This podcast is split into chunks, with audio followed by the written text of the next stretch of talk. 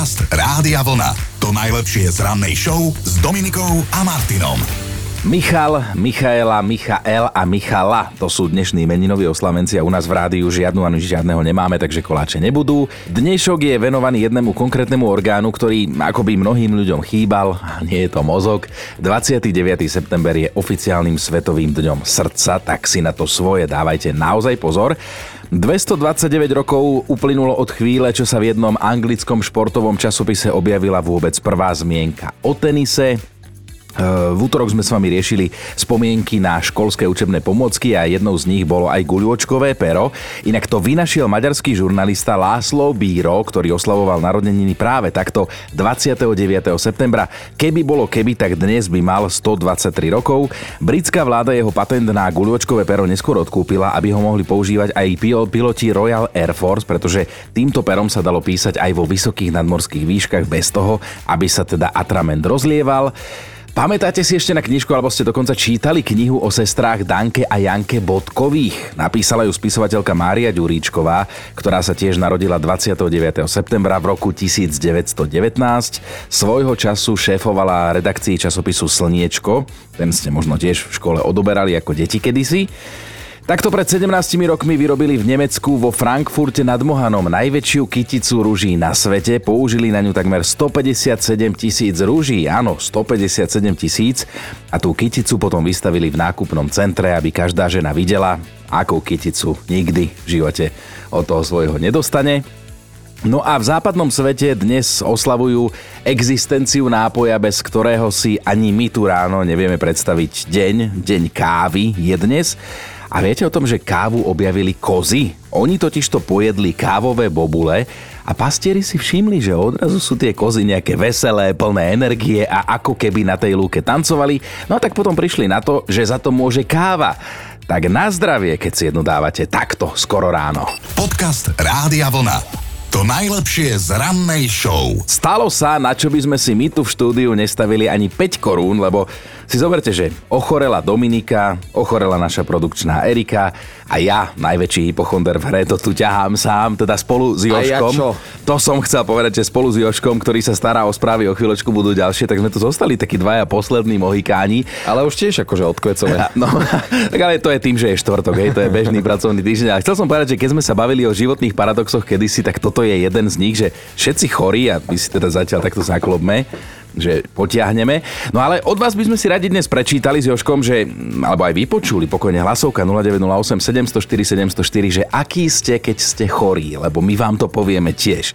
Či sa meníte na iného človeka, keď náhodou trošku prechladnete a dostanete horúčku.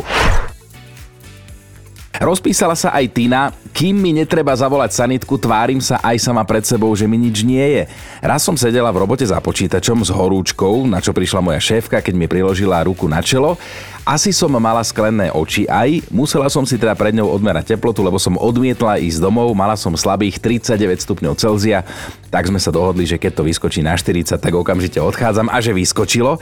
No tak ako to klobúk dole, Tina, že zvládaš ešte aj robotu, lebo ja patrím medzi tých typických chlapov v tom, že keď mám niečo mi je, tak sa začínam hneď opúšťať, hneď vidím najhoršie scenáre, že čo všetko z toho ešte môže byť a pri 39 už som na smrteľnej posteli, nie ako ty za počítačom. A Mišo, ktorý píše na Facebooku, tak píše veľmi podobne, že ja som preventívne neznesiteľný už v zdravom stave, no a v chorom, ako každý správny chlap, utieram soplík a spisujem závet. Teplotu si meria každých 15 minút, keď je chorý. A keď sa mu zvýši, čo je len o jeden stupeň, dáva mi najavo, vidíš, aký som ja chorý. A že za každým, keď si tú teplotu odmeria, tak si to aj odfotí, aby mal dôkaz, keď príde jeho mama a mohol sa jej posťažovať. A Zuzka ešte píše, keď môj muž ochorie, mám doma na miesto troch štyri deti. Tak no a čo Zuzka, no a čo sme takí? Inak naše baby, práve Dominika a produkčná Erika sú choré a paradoxne ja hypochonder som tu zostala, ťahám to tu za všetkých, ale jednu zaujímavú informáciu mi posunuli. Vraj recept na upchatý nos, tak počúvajte. Je to čudné podľa mňa, ale počúvajte. Treba si ponoriť nohy do horúcej vody, potom namočiť ponožky do studenej vody, vyžmýkať ich a obuť si ich a na tie vlhké ponky si potom dať ešte jedny suché. A potom sa treba šuchnúť do postele a čakať, že či to prejde. Ak nie, tak nás oklamali. Ale Dominika tá mi stihla poslať aj jednu hlasovku. Tak čo sa deje, keď je ona chorá? Ja keď som chorá, tak prvým prejavom u mňa, že sa niečo deje, že zaleziem a pozháňam všetky duchny v našom dome. Uh-huh. Prikryjem sa najlepšie 2, 3, 4, hej podľa toho, koľko zoženiem, lebo mne je skrátka stále zima. A čo je druhým sprievodným znakom, uh, smrdím. Ako škrečky. Neviem, či viete, ako smrdie, keď sa vám okotia škrečky, ale tak smrdím ja, keď som chorá, no. A som, asi som aj zlá, akože mrzutá a tak, no. Poctivý slepačí vývar to je vraj polievka hodná zlata, najmä v chladnejšom období a ten spomína aj Katka, ktorá reaguje na moju dnešnú rannú otázku. Aký ste, keď ochoriete? Či sa opustíte, alebo to v pohode zvládate a vaše okolie si ani nevšimne, že ste chorí? A bavíme sa samozrejme o prechladnutí, chrípke, kašle, sople a podobných veciach, samozrejme na veselo, ako vždy u nás ráno.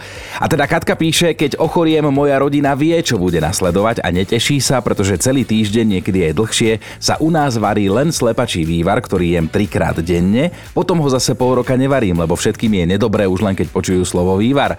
A sliepka je u nás práve kvôli tomu dlhodobo v nemilosti. A tak ma naučila starka, že na nádchu a na boľavého človeka moja zaberá najlepšie slepačia polievka a starká bola múdra žena, píše Katka, inak mnohí píšete na Facebooku, zase nie, všetko sa dá vždy do vysielania, tak si ten Facebook pozrite.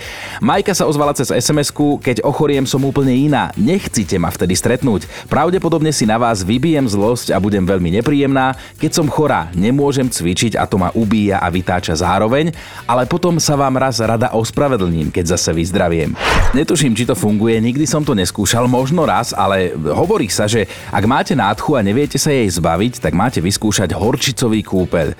Že do lavóra si nalejte horúcu vodu, rozmiešajte v tej vode celú horčicu, celú veľkú horčicu, potom si do kúpeľa namočte nohy na 10 minút, potom si obujte čisté ponožky a zaleste do postele postele a potom dajte vedieť, či to funguje. Internet je totiž to plný všelijakých netradičných babských rád, ako si poradundiť s prechladnutím alebo chorobou a môžeme sa tomu smiať, kým to nevyskúšame. Tak ja chcem vedieť celé ráno, že aký ste, keď ochoriete. Či sa s vami dá vydržať, alebo ste odporní a protivní.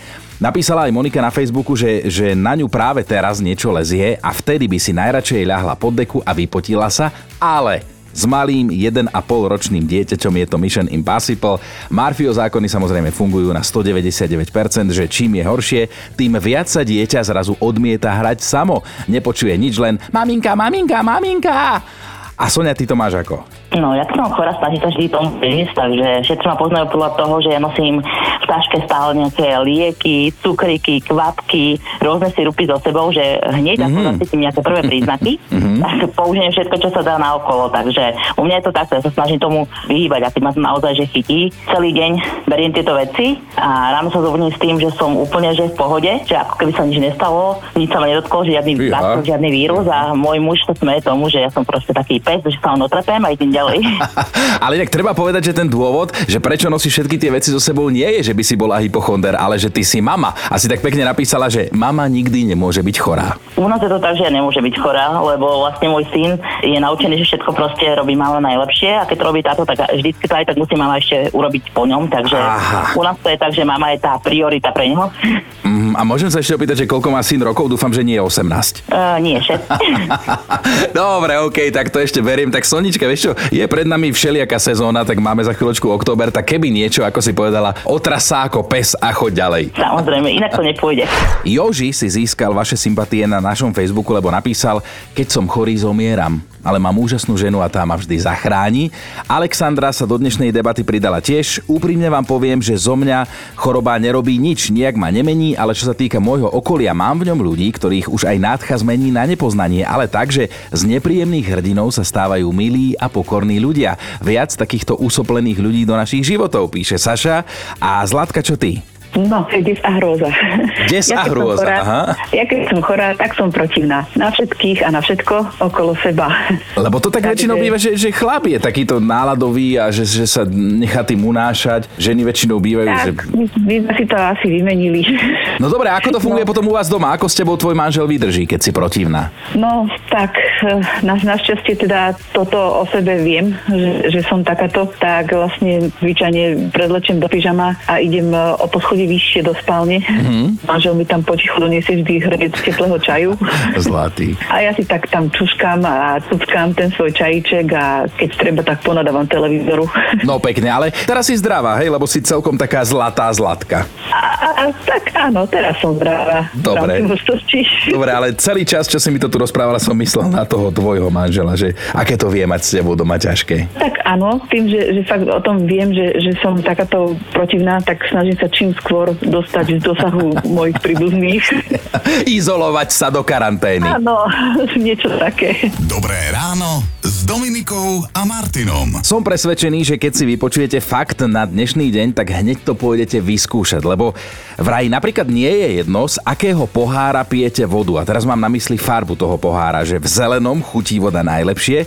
Je to efekt, ktorý opísali psychológovia a okrem zeleného pohára má rovnaký chladiaci účinok vraj aj modrý pohár.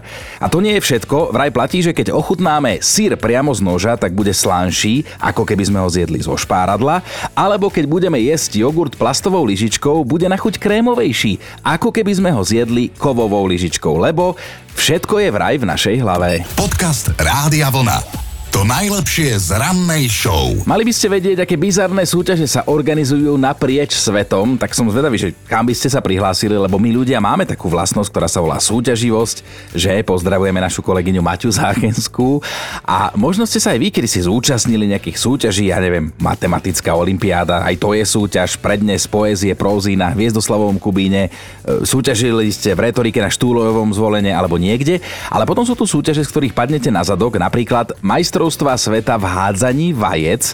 Vajcia sa hádžu po súperoch a vyhráva ten, kto tých vajec chytá najmenej. Vo svete sa koná síce nie pravidelne, ale dosť často súťaž v extrémnom žehlení.